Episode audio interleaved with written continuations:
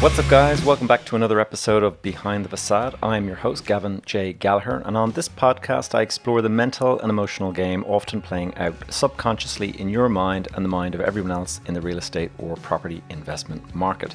The key to success in this game is to master your mindset, your behavior, to take control of your thoughts, your emotions, and most importantly, your ego. So here we are on episode 67. Last week, I was covering risk mitigation in property investment.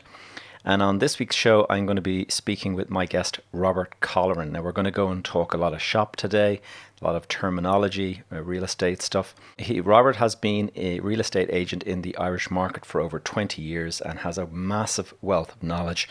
He's been involved in multiple firms, large and small, largest firm being CBRE, but he also spent a couple of years working for the largest developer in the state at the time, and that was Liam Carroll.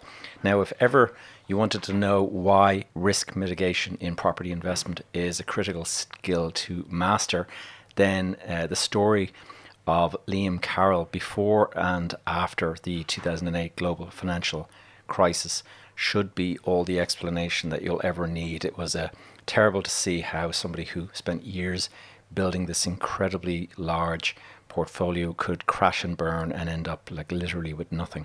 So Robert has seen it all. He has enjoyed rapid market growth and he has seen massive market falls, and he's survived it all to tell the tale. So I've asked him to come on today and we're going to cover a number of things. He refers to a couple of different sites and stuff which I have listed in the show notes, podcasts and the like. And I would strongly suggest that you stay to the end of the interview because he has some advice on how to improve your property values, a couple of tips and strategies, along with some of the core traits that he saw in his most successful clients. So whether you're from the Irish market or not, I think you'll find this one an interesting podcast to listen in. So without further ado, my conversation with Robert Colleran. Yeah. All right, Robert Colleran, how are you? Welcome to the podcast. Yeah, great, Gavin. Yeah, good. Long-time fan of the show. So, yeah, love it. Well, it's great to have you on. And we're going to get into a lot of different things. We're going to be talking about commercial property. And we're perfect. Development land and lots of different things. But before we kick off all that kind of stuff, as I ask all my guests, can you give us just a little bit of a backstory? What took you into the property sector from being a young lad, kind of deciding to kind of? Yeah, no, that's no problem at all. I suppose I was always interested in it, but I was a bit like yourself, wanted to be an architect, always into building, and then it was probably that kind of design-led, arty, and then it was kind of just building. And I suppose my dad probably had a big influence there. Just kind of growing up, building a summer house. That was a good project. Or buying a house off-market in Blackrock, in Waltham Terrace. Like, he bought that himself off-market.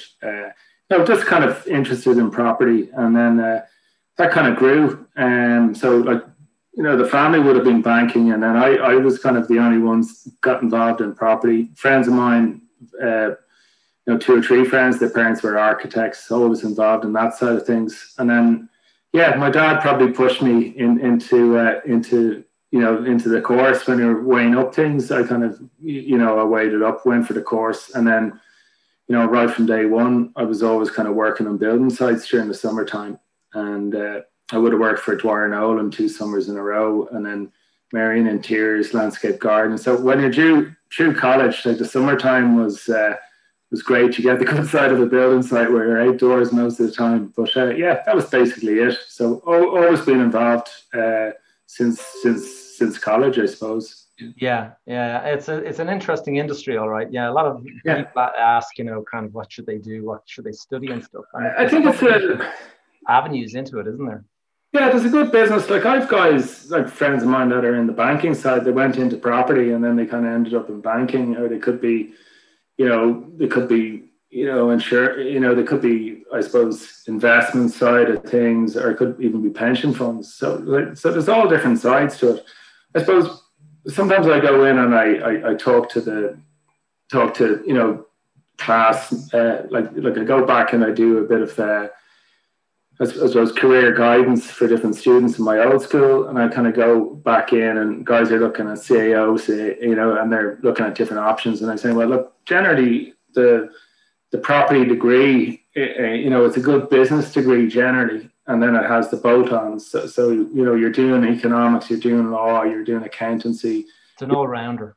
Yeah, so it's a good business, and then in addition to that, you're doing construction valuations, advanced evaluations, and then you're doing, you know, advanced maths. So it's a good business degree anyway, and you can decide where you want to take it. So you can go into one of the bigger houses, one of the agencies, and then you can decide what you do. You know, you can decide whether you want to go in the valuation side of it, or do you want to go in the agency side of it. So. Yeah. Well, we're going to get into some of that today. Yeah. I mean, today you own your own firm. You've got a commercial agency business, and you do land development or development land, I should say. In terms of, but I wanted to turn back the clock, and specifically, I want to go back to 2005 when you started working for Daninger, and that's right. Yeah. Liam, the poor old late Liam Carroll, and to those listeners who don't know who Liam Carroll was, I mean, he was a legend in the Irish property sector. He built thousands of apartments in the city centre in Dublin. It was an absolutely massive business. But amazingly, the guy had kind of this no-frills attitude. He didn't kind of spend money on cars and all that kind of stuff. Certainly, that was the impression that I got. But you worked for the man. What it was like to work for Liam Carroll? Yeah, no, it was great. He had a good sense of humour, tough but fair. Like I prior to working for Liam Carroll, I kind of worked independently for him as an agent. So, right. You know, when I started out, it was probably 99. And then I was doing a lot of Liam's kind of commercial stock. He started going more into retail, more into office. And then gradually I started doing more and more deals for him. Then I got headhunted, went to CBRE for about 4 years. I think it was about 4 years anyway. And then at one stage we did, I think it was 27, 28% of the overall office lettings in the Irish market. 27. Yeah, one guy controlling 27%. Yeah. So, like, and then in terms of land banking, huge, thousands of acres all over the place. Yeah, like, well, I wouldn't say thousands, but we had 54 acres north docks, 22 south docks, Tala, Cherrywood. So yeah, it was a lot of property, but a lot of it would have traded on, like would have sold on. So. Yeah. Cherrywood would have traded hands. Yeah. In terms of like the lessons that you took away from that stint there, I mean, working for a guy like that, you know, what would you say? Is there anything that stands out as particular, you know, lessons that you? I'd say protect yourself and stick to what you know. What brought Liam Carroll down was shares. So, he went into stock market.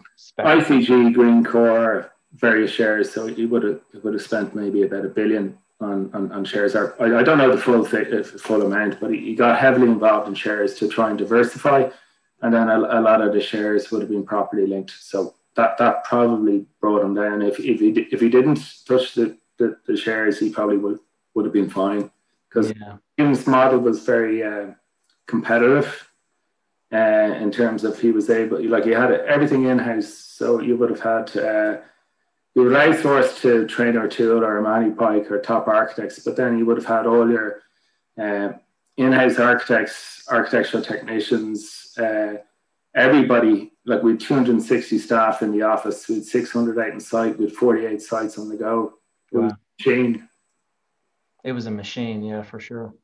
And was there any like behaviors or habits that the guy had that you think contributed to his early success? I just think it was hard graft work, a bit of risk taking, but generally speaking, it was kind of hard graft, and then it was good leadership. Yeah. It's like people followed him. Mm-hmm.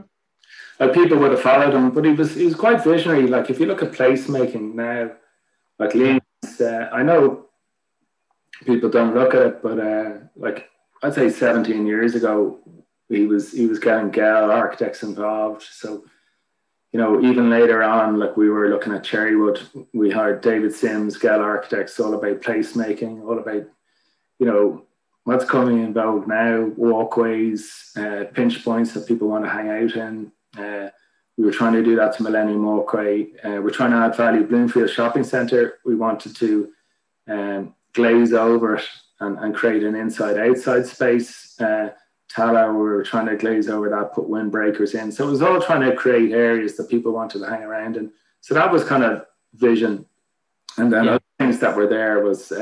he was always trying to add value to properties already. So when we left the Google block, they were all, the structure was all there to add on to it. So originally it would have been 260,000 square foot. And then he added an extra 30,000 square foot later on to the roof plate. So you Google staff walking around wondering, what are all these structures on the roof? Like, it was like a wedding tier cake, and all the beams were literally there to go to build up again. So yeah, it was add value.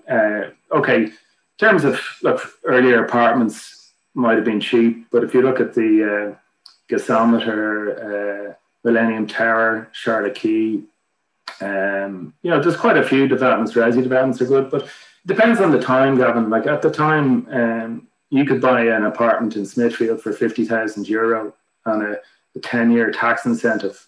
You know, he was able to churn and to build at a certain rate. Okay, some of the early apartments is quite a long corridors, but look, at the same time, a lot of the offices, sorry, a lot of the apartments hold up today. And then as you go, you know, if people want to pay more, they get a better product. Like, if you want to have, you know, State Street Bank as a tenant, you'll have geothermal heating, you'll have eco, you'll have an excellent rating of a building. So, you know, if you want the best, you build the best. If the rents are high, you'll go for that rent. So if it's going to be a building of €60 a square foot, you'll be afford that. Yeah. So yeah, we were able to go to Facebook. Like, I remember when Facebook were going out to Dublin at the start, we were able to go over, you know, go into the IDA, meet them directly, say, look, these are all the sites we have. It gives a wish list of what you want, and we can provide it. And I suppose that was the thing. It was a case that you could say, you could actually rentalise the fit out, tie it in with your EURIBOR rate over 5 years and spread it out. But at the time, that was at a time when you had 5-year rent reviews. So, you know, your base rent might have been X, but by tying in the fit out at cost price to the tenant, you were able to fit out the cost, balance it out over 5 years, and it proved very attractive for the likes of Google, State Street, Dell, a lot of these big multinationals, but also a lot of the OPW tenants. You were able to give them second-tier offices, which are Dublin-centric, which kind of, it might have been Dublin city centre, but you might have been Dublin 1. You know, slightly off-pitch. You're not your prime Dublin 2 or 4, but, you know, at the same time, your rents are mid-30s. You can have it all bells and whistles, and depending on your fit out, we can rentalise that. So that would have been a lot of cases there. Interesting. So yeah, probably a bit of a visionary would have bought. Like, key things when you look back at is buying land banking in around transport hubs. So if you look at Cherrywood, you look at Tala, look at Clongriffin, you look at areas where, you know, where's the next metro line going? You know, what areas are next? But buying into areas that are underdeveloped, like Smithfield, you know, like in the 90s, you probably wouldn't walk down there at night time. Yeah, I remember that. You know, that kind of Capel Street, Abbey Street area. You know, like, there's a 1 million square foot of office space there and you don't even notice it. You know, the amount of apartments there would have been 10,000 apartments between there and Smithfield. So, yeah, it's a big builder, but it nearly got too big to manage it.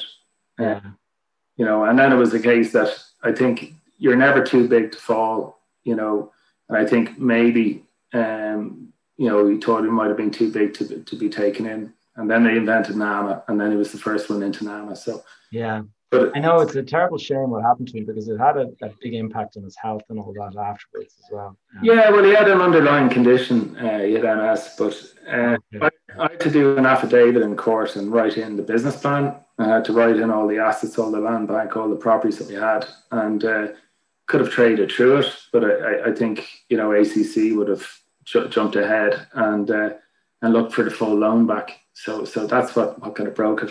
But interesting times, you know. Wow. Yeah, well, a real baptism for you kind of in your career path, you know, to learn. Yeah, yeah, no, it was great, you know, like Liam was good to me over the years, and he's good to a lot of people. There's a lot of people whose businesses stayed alive because of Liam. When he went Trollope, he would have paid people. Like, he would have paid firms of architects. Some got 100%, wow. 70, others got 60. Not everyone got that. No. Yeah. That's... No, I don't think so. Like, there was guys. I know of a number of firms that went Trollope, and they would have repaid directors' loans and things like that before. Yeah.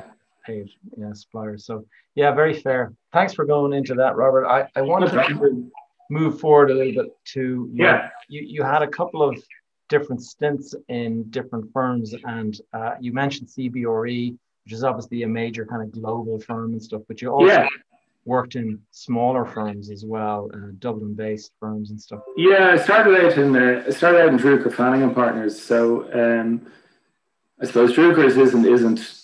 No, it's not there anymore, but it would have amalgamated into Bannon. So Erwin Drucker would have been head advisor to Dunn Stores. So then we would have run all Dunn Stores. Erwin has a huge portfolio of properties in around Dublin, retail, high street. So it would have been a lot of retail, and then, you know, office gradually took over. So would have started out doing a mix. So it would have been, you know, mainly agency under Neil Love.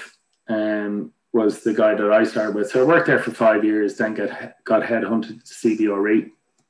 And then when you go into a larger firm, you get put into one section. So then I went into the offices department, worked for Willie Dowling for probably 4 years until I got offered a deal I couldn't refuse. So, and that was with Daninger. And I was going in to work for it. Yeah, it was Daninger, Royston, Dunlow. So, you know, they were just companies. So it was mainly involved in the letting of Liam's land bank, which was all office and retail.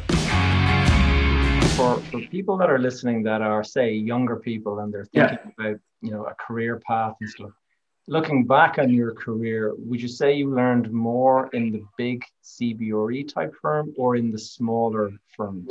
No, I recommend to somebody younger, you can either go in, like the way it's run now, it's different from when I started off. So the way it's done now, you can go into a big firm, and what you do is you do 6 months in valuations, 6 months in agency, and you could be 6 months in property management.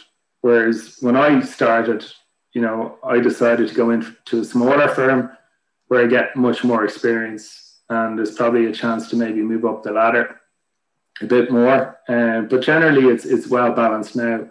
But what would happen is if you go into the likes of a CBRE or Savills, they rotate you. Whereas maybe back when I was there, you know, late 90s, they mightn't have done the same. But a smaller firm, you can get, you'll have broader experience. You're a bit of everything. But it stands to you. You kind of pick up things.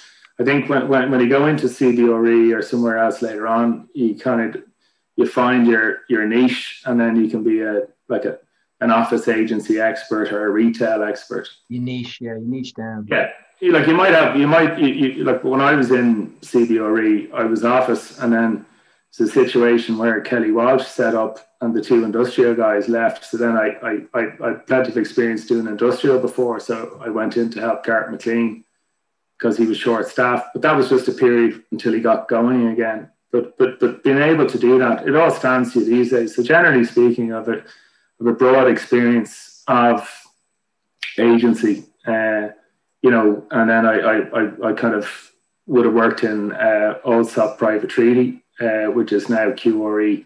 So I would have gone into investment. So it would have been, I suppose, if you look at it, general agency, office, then working for a developer, where you're working with about 11 different agents trying to get properties let. And then saying when the crash happened, it was a bit like yourself. You're sitting at your desk, and you get a call into the office. There's 260 staff. I think they brought it down to 26, and the banks moved in and let go. So I brokered a deal with Liam before to stay on for 5 years, but that wasn't part of the plan, but the new owners decided otherwise. I basically was called in March, and you normally have a bit of an arm wrestle over a commission, so I decided to forgo my commission and stay on working long term. But nobody knew the this is March 2008. Nobody knew the level of recession that happened at the time. Yeah. So, it was all a big surprise to us all. It was a big surprise. So it kind of swept the legs from under Liam. So unfortunately, what I would suggest to people is make sure you have structures in place where you have a fallback on. Whereas you could be $3 billion worth, and then to find out that your assets are all taken away from you. Okay. Yeah. That's the advice I've been giving a couple of people. That's it. Yeah. If you build a house of cards and then you don't have a cross. Yeah, there could be a cross guarantee, or you could borrow off it. So, your loan on an extra push would have brought you down. But like prior to that, Liam would have had, he would have had a float of 500 million in the bank that he could have bought properties with, and then overextended. But it got to that stage where you probably got too cocky, and you thought that you could be too big. But at the same time, you never overpaid for sites. The biggest, I suppose, talent he had was trying to secure off market. The amount of people I still meet that say they should have sold to him back in the day to regret it. It's amazing. If you look at that period of time, I mean, Liam wasn't the only one who got the legs taken out from under him. I mean, all of the giants of the kind of Irish market were all kind of taken down, and that there was Bernard McNamara, there was Derek Quinlan, there was Paddy Shovlin. Yeah. So all of those guys that were flying around in helicopters, and they were kind of living it large. They all got taken down by this, overextending themselves effectively. And, I actually worked for quite a few of them after that. So when Liam went, I went to set up consultancy business, the same as I did now. And at the time, it was actually a friend of mine from football, was an estate agent, Vincent Finnegan, and I just put it out in social media that I was setting up, Robert Colleran Property Consultants Limited or whatever, and he said, "Look, come in and have a chat. I always wanted to get into commercial. You've the contacts. We'll hit the ground running." So I literally finished up. I went working for a period for a company called Speco or Spectra. They would have done all the cameras. And now they do all the speed cameras. So would have been Xavier McAuliffe. So I did about 2 months in there, and it was a bit like Shawshank, where the guy's sitting in a warehouse, and people are coming in asking for property advice. It was pretty funny at the time. But did that. Went into Vinnie Finnegan's, and then straight away had Liam's portfolio, which he had control of. And then I would have worked for, done other work for Landmark Developments.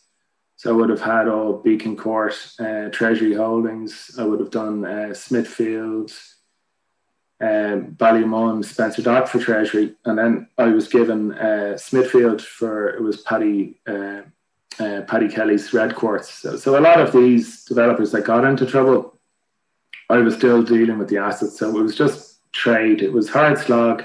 Rentals only, and it was just churn. It was kind of going for a market below where the bigger agents would go. Whether 30, 40, 60,000 rent per annum lets, and at one stage we even did shorter term lets where it was uncertain, where we could do 2 or 3 year lets, and then you'd review it and then you'd go again. But it started the market. That was the thing, that you were in that kind of completely uncertain place where the market had crashed down to. Nobody knew what the market rate was, so you just had to do whatever it took to kind of get it going again, isn't that? It kind of had the bottom level rents. Okay, rents were down a bit, but it recorrected itself, and then I got headhunted for Allsop to go in and set up a private treaty wing. So the idea behind it was that to improve the assets, So it would have brought up assets to, 6, 8, 9, 10 million. Whereas beforehand, a lot of the Allsop stock would have been lower value and it would have gone straight into auction. Whereas I'd go in, assess the asset, find out all the information, and then when I bring it to market, I'd outline where the issues are, how to fix them, how to enhance the asset, and then I'd either get it agreed within a month and a half and sold, or if I don't sell it within that time frame, at least I have all the due diligence done and I have all the, the information to hand that we can sell it. So it's kind of teeing it up. So we ran this thing called Private Treaty to Auction. So I worked there for about 2 years as director of Private Treaty. And then it was a case where, it was a bit frustrating because it ran too well. And then, you could have done 90% of the work and then it goes into auction and you get 20% of the fee. So okay, yeah, that was a bit frustrating. And then I went back in, I was talking to Willie Dowling, brought me back into CBRE, and then I worked as the director in development land there for 3.5 years. It was a great experience, but each time you're adding, when I worked in Allsop, you're adding experience more on the investment side of things. And then it was at the end of it, it was interesting to see the prop tech side of things and how they're planning, how we were trying to get that going right from the start. So worked with some great people in there, like Rob Hoban, and set up. You've Rob with Offer now. You've Richard. You've a few guys, quite a good few guys, who moved on from there. And then I was going to ask you. I mean, you've with all that advice, all the different firms, you decided to, to make the jump to start your own one. And, tell us what it looked like, the 6 months before that. Were you kind of planning, setting up your own firm and getting things in place? Or did it happen last No, week? I kind of done it before. So I set up Vincent Finnegan before commercial, but that was for somebody else. And then I was offered kind of a good deal to keep it there. And then when I set up Allsop Private Treaty, it was myself and Brian Gary kind of set that up and grew that. Okay, with the benefit of, we could go over to the London head office. So over in the UK, Allsop is just seen as Savills. It's just professional across the board there, Private Treaty section, it's just professional. Whereas here, it kind of got tarred with the wrong brush. So hence the rebrand, because sometimes you go putting in an expensive asset in Allsop for 6.5 million. And people are thinking there's something wrong with it. Whereas why would it be in Allsop's? Yeah, exactly. So it just I think at the timing of Allsop's when it was set up, it kind of started off the bottom and a lot of receivership sales. But that changed over time. But it's still in Ireland, it never escaped from that. So hence the perception. Yeah, perception was there. So hence it shows you how important the brand. I think so. Yeah. Yeah, because I think I had a row with Stephen at one stage. I said, could we just sell this under a different brand? And it was the case that, look, if they don't like it, they can lump it. But things change and people learn and things move on. Yeah. And just from the point of view of you moved, started your own firm. I mean, that period when you're, what advice would you give to people that are thinking about doing that kind of? It was hard to take the leap. Yeah, it was hard to take the leap because, you have a level of security there. Salary, all that stuff. You have a good steady basic, but at the same time, it's kind of like a rising tide. When things are good, you can make a lot of money. But the problem is if the development land market drops or bottoms or tanks and there's no sales and you're not involved in property management or valuations, you could be sitting at your desk and get a call into the office saying thanks very much, but you're only on a rolling 12-month contract. So get the experience and use it. But for me, it was kind of time that I said, look, I'm part fee, part wage, part bone, part commission. So you're kind of working, you're really on a structure where you're working for the commission, your basic covers your costs, and then the rest is the add-on. So for me, it was a case that with your contacts that you've established after, 17, 18 years, you nearly have that core where people go looking for you to do business. And if your name is strong enough, like if you hire somebody in any of the big firms, you're hiring the name. A lot of times it could be passed down to somebody more junior, or it could be passed down to a graduate. It all depends on who you're hiring. Like I remember, when we were dealing with different agencies, we wanted to make sure that, okay, we're dealing with CBRE, but we want Darren Nugent on the property, or we're dealing with, Savills, we want Michael Healy as our agent. So you want to make sure that you pick the team to go with the assets, rather than just picking the agency and then decide, seeing who they get to work on it. Yeah. It's trying to work with people through it, but yeah, look, generally speaking, I think in terms of one of the big firms, it's just it's kind of the level of backup support that you have. Certainly research, but I found recently with, I suppose, the likes of podcasts, the likes of, the information is out there anyway, like the bi-monthly reports are out there. Okay, you don't have the inside track. Like what happens, any bi-monthly report, Marie Hunt, who's excellent, would come to each department and she'd have the stats, and then she'd say, what's happening on the ground? What's happening next? And then she'd look at what's happening in London, what's happening in, I still look at Spencer Levy, and I look at, he's the head of research, kind of New York. I kind of see what's happening in Australia. I kind of listen to that podcast, and I try and see what's happening in the London market. So you're always trying to see the trends. Absolutely, yeah. Everybody's kind of looking at what's happening with offices. I'm looking at what's happening in Australia. So, you're seeing trends where there's flexible work time. You're coming into the office for culture, to move up the ladder. But that kind of synergy, that kind of, meeting outside a Zoom call, if it means, you might finish your Zoom call and then you're shooting the breeze with somebody and something else pops up, or you can just talk to somebody. It's you're not interrupting them. I think it'll come back, but it depends on what sector. Like the professional services sector, I'd see that probably coming back more so than the tech guys. Like what will happen with different tech staff is there's a bit of a war on talent.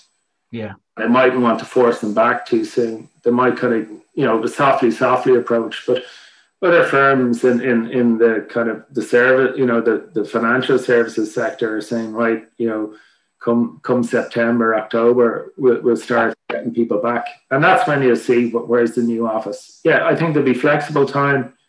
Depending on the position of the person that's there, but the younger graduates, they might be saying, look, we want you in the office 4 days a week, but you don't know. Older, it could be 3-2, it's a bit like a football formation. You don't know what way it's working, but I can see Ireland probably sticking to the, the Monday to Friday. I can't see it kind of, like the States, they're kind of working at the weekends. It's a bit more like that, but I think it's the work-life balance. I think some people, you're nearly having to incentivize it for them to come back. So yeah, I've seen that here in East Point. It's interesting to watch. Yeah, no, East Point is great. Like in terms of you've got the good public transport. You've got your football pitches. You've got your community. Your social media. You have that kind of US corporate feel to it, and it's a good alternative to city centre, and you feel as if you're outside the city, but you hop on a Dublin bike, you could be in the IFSC in 5 minutes. I want to move on to development land, because you've put a number of opportunities my way in the last while, and I thank you for that, by the way. No problem. But, we'll get there in the end, Gavin. Yeah. In terms of just, like when you're looking at sites, if say, for example, you're acquiring a site for a client. Yeah. I just thought it would be useful for you, given your experience now in this kind of whole area. What would you look for if you were going out to acquire a site? Like what are the key things that you... Well, zoning and services. and then development potential on the site. So a lot of times what I get involved in is I get involved with planning consultant at early days. Look, I'm not a specialist. I kind of know roughly values and I know what can go on it, but I always go that bit further to expert opinion. So I'd use Hughes Planning Development Consultants. I use John Spain. I'd use others to assess what can go on it.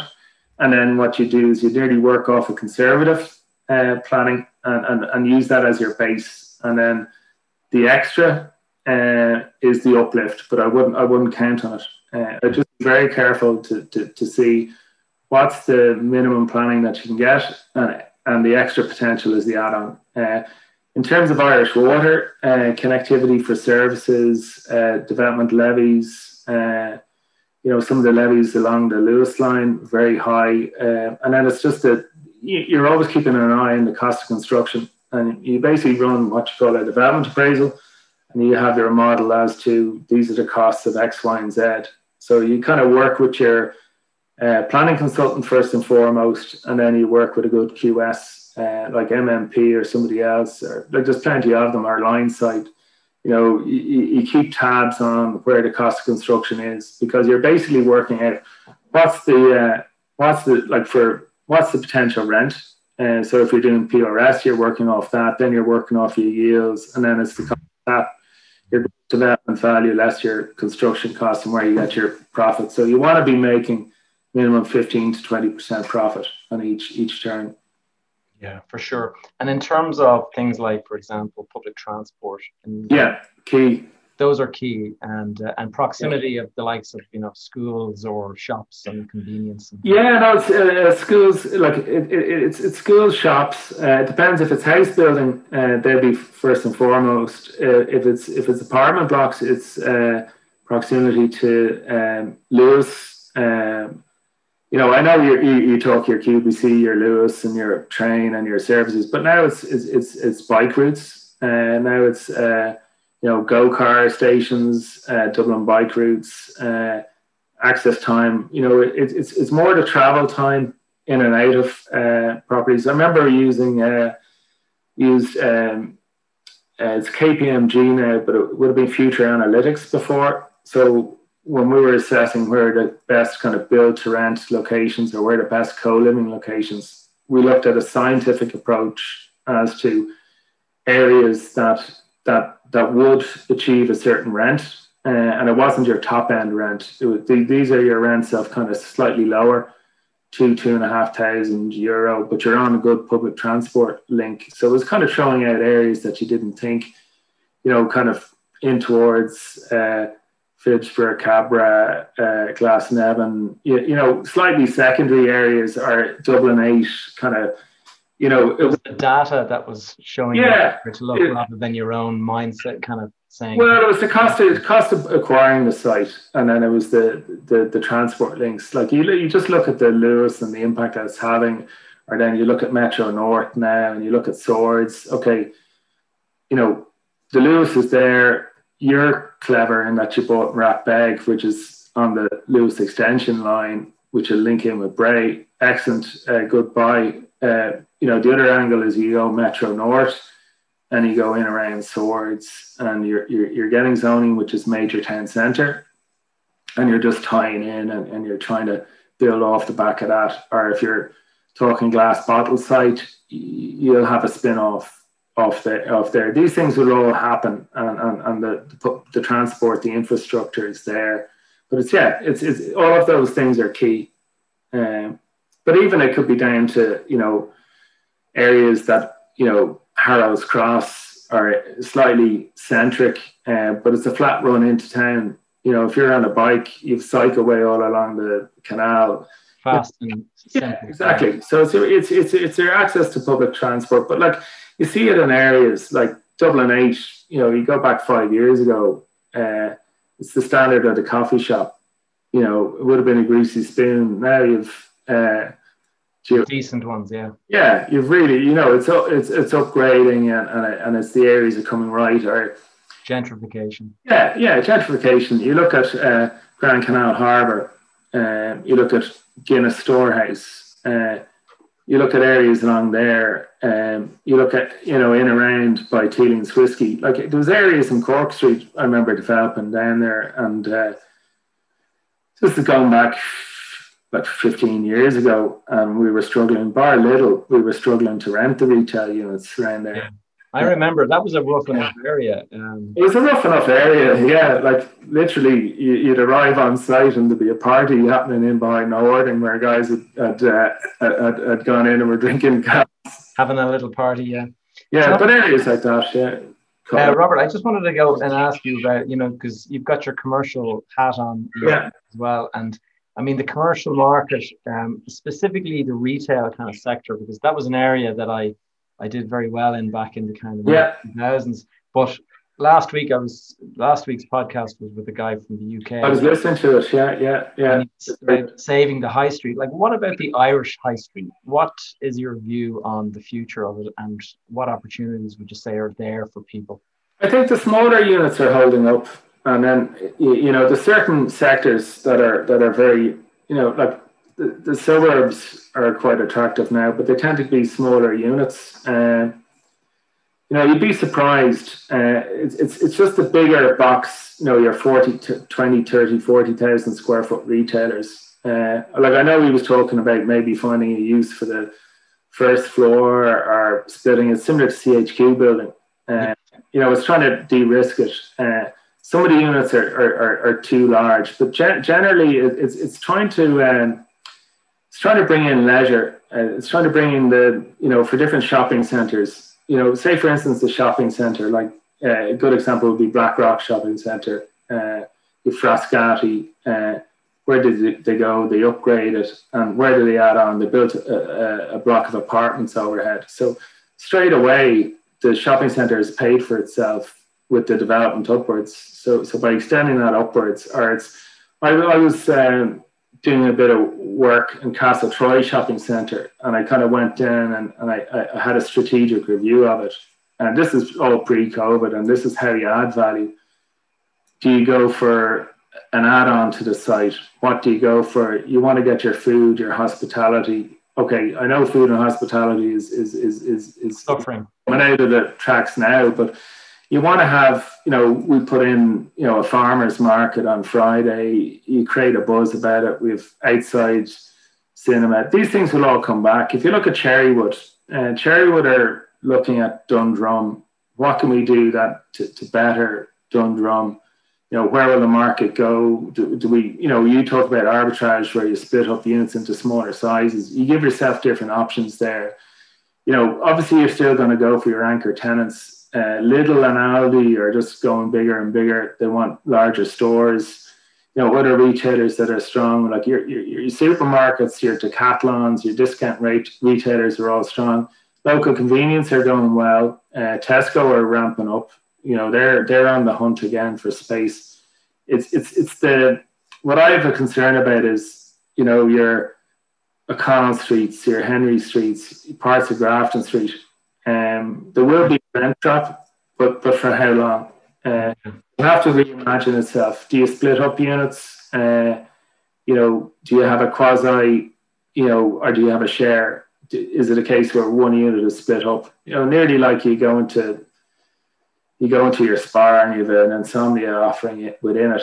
Concessions kind of or something. Yeah, it could be concessions or it could be people linking in. But yeah, it's the larger retailers. That's the larger retail units. That's where you'd have some concern. I think I have to say, I drove down Capel Street on the weekend. Yeah. And I'm absolutely amazed by the transformation since they put the outdoor dining. Yeah, it's fantastic. Yeah. I mean, I was amazed because that used to be a really sort of poor street in terms of retail. Yeah. And suddenly, with all this outdoor dining and stuff, it's transformed into something that I wouldn't mind actually stopping by. Yeah, there's a real buzz about it. I've just rented a unit. Okay, I rented an NCBI, National Council of Blind in Ireland. Okay, it's a charity, but it's a safe bet. But we went for cafe use, but the problem is there's no fire escape onto the back of the property. So for fire safety compliance, it doesn't work there. And then, you know, there's other apartment blocks around there are very attractive. But if you look at Capel Street, it's the Brother Hubbard. They went into Rhodes D7 doing a bomb. Musashi Sushi doing a bomb. There's other different retailers go up, but it's a strange street. You could have charity shops, you could have Chinese restaurants, you could have sex shops. It's a strange one, but like the outside seating alone is huge. I think that'll transform that. My view is that over time that street will gentrify now. It'll become a Camden Street. Okay, yeah. I don't think it's going to be as leery as Camden Street, you know, but it is. It's I think Panty Bar in around there, it's doing very, very, very well. Okay, they were shut for far too long, but just the placemaking. The only thing I'd like to see is, you know, it's a bit mix and match. Maybe they could have got together a bit more and said, look, we'll have the same type of, you know, hoarding in around the seating areas. Yeah. Well, give it time. Give it time. But yeah, it all comes right. Apartments in around there. But if you look at it, you've got the Bullet Hotel, you've McGettigan's, you've Hampton by High. You know, you've four hotels in around there. You're a stone's throw from Smithfield. It's all amalgamating. So if you look at, you know, Grafton Street, one side you have the corporates, which is your, let's say, your Markup, your Whites and your Ivy. You know, that's the business market. And then the other side of Grafton Street, you have South William Street, where it's really buzzy. You know, and that's where the young people want to hang out. Maybe a bit more disposable income. In terms of O'Connell Street, and to the left of that, Capel Street is taken off, whereas the far side, you're kind of getting more the FSC. So yeah, there's pinch points. And if you get your placemaking right there, you know, lessen the cars, put in more, you know, bike racks, get a bit of a buzz about it. It doesn't cost that much to support each other. You know, I think if people work together, like different cafes, restaurants, and they try and upgrade it, it all comes right. And what will happen is it'll also become a nice place to live. So the rents, the residential rents will come up because it's not your tier one rents. It's not like your IFSC. You know, you're a bit more affordable. But I'm looking at a site there. Well, it's not really a site. It's an existing building, 116 Capel Street. And I'm talking about how do you de-risk it? We're looking at putting in a food offering in the ground floor basement, adding to the roof. So we're talking about going up maybe a floor and a half and trying to increase the value of the property. And so something like that. But even in around there, it'll become more attractive as these cafes come up, you know, as the buzz is nice and people are sitting out for a glass of wine or whatever. People want to live there. They want to. Yeah. No, it does really look. It is good.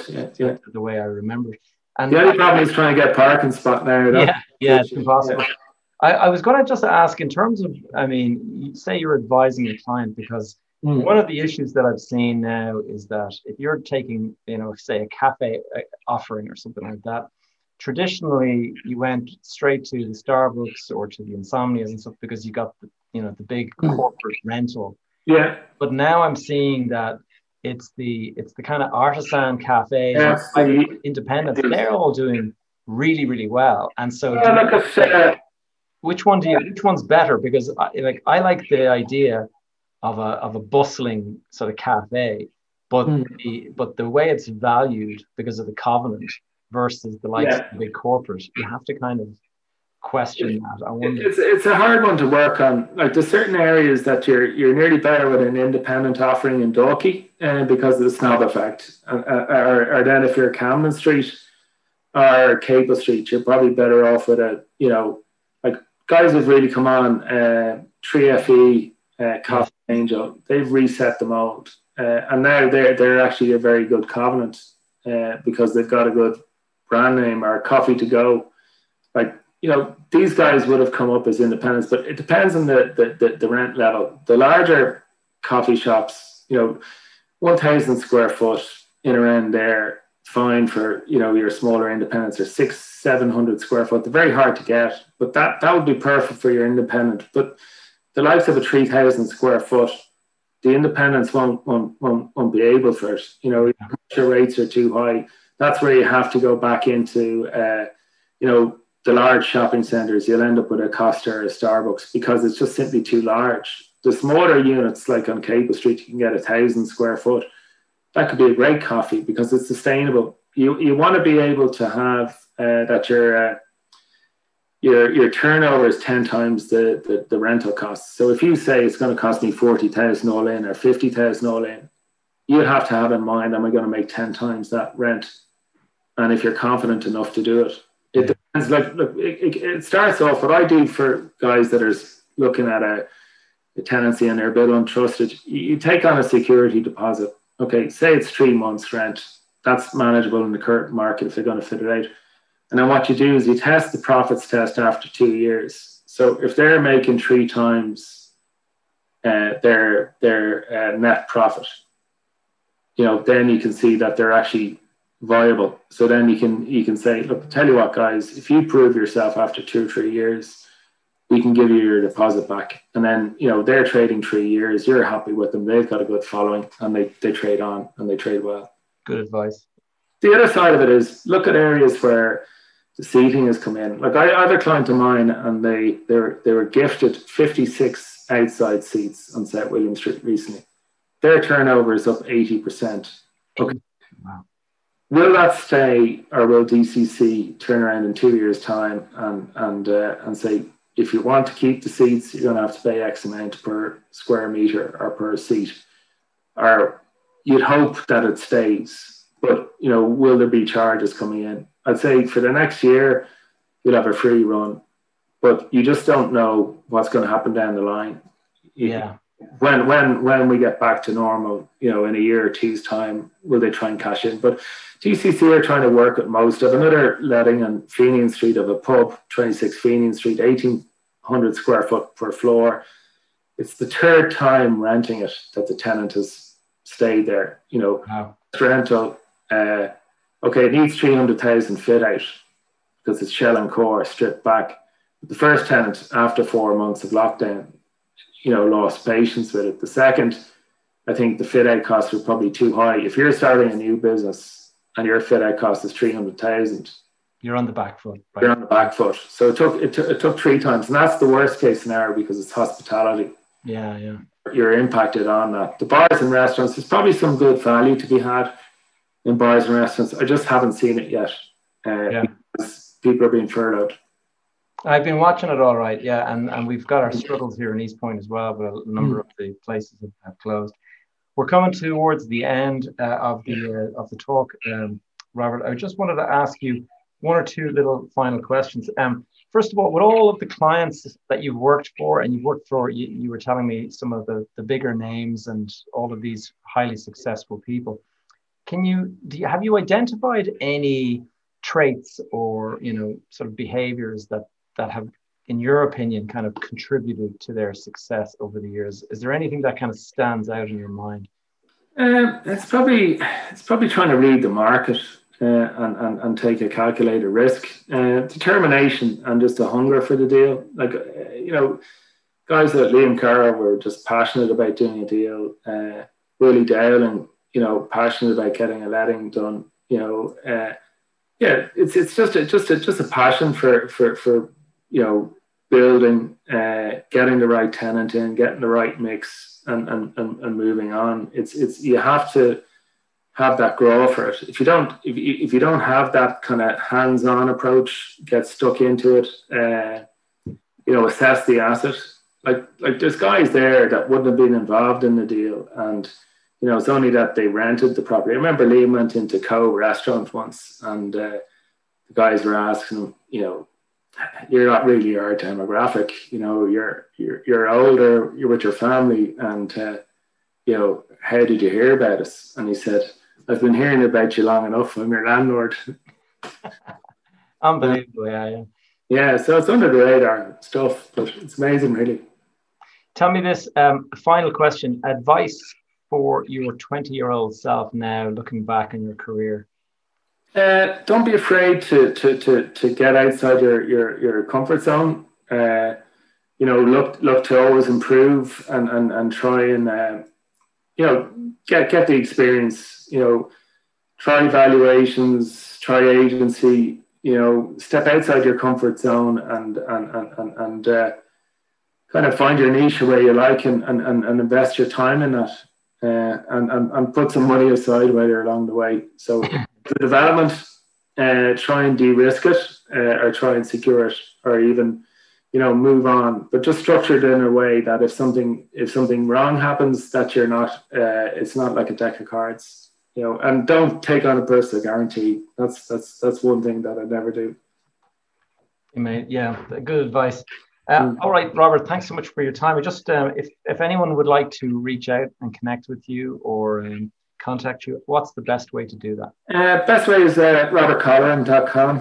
That's C-O-L-L-E-R-A-N, robertcolleran.com, or I'm on LinkedIn or Twitter.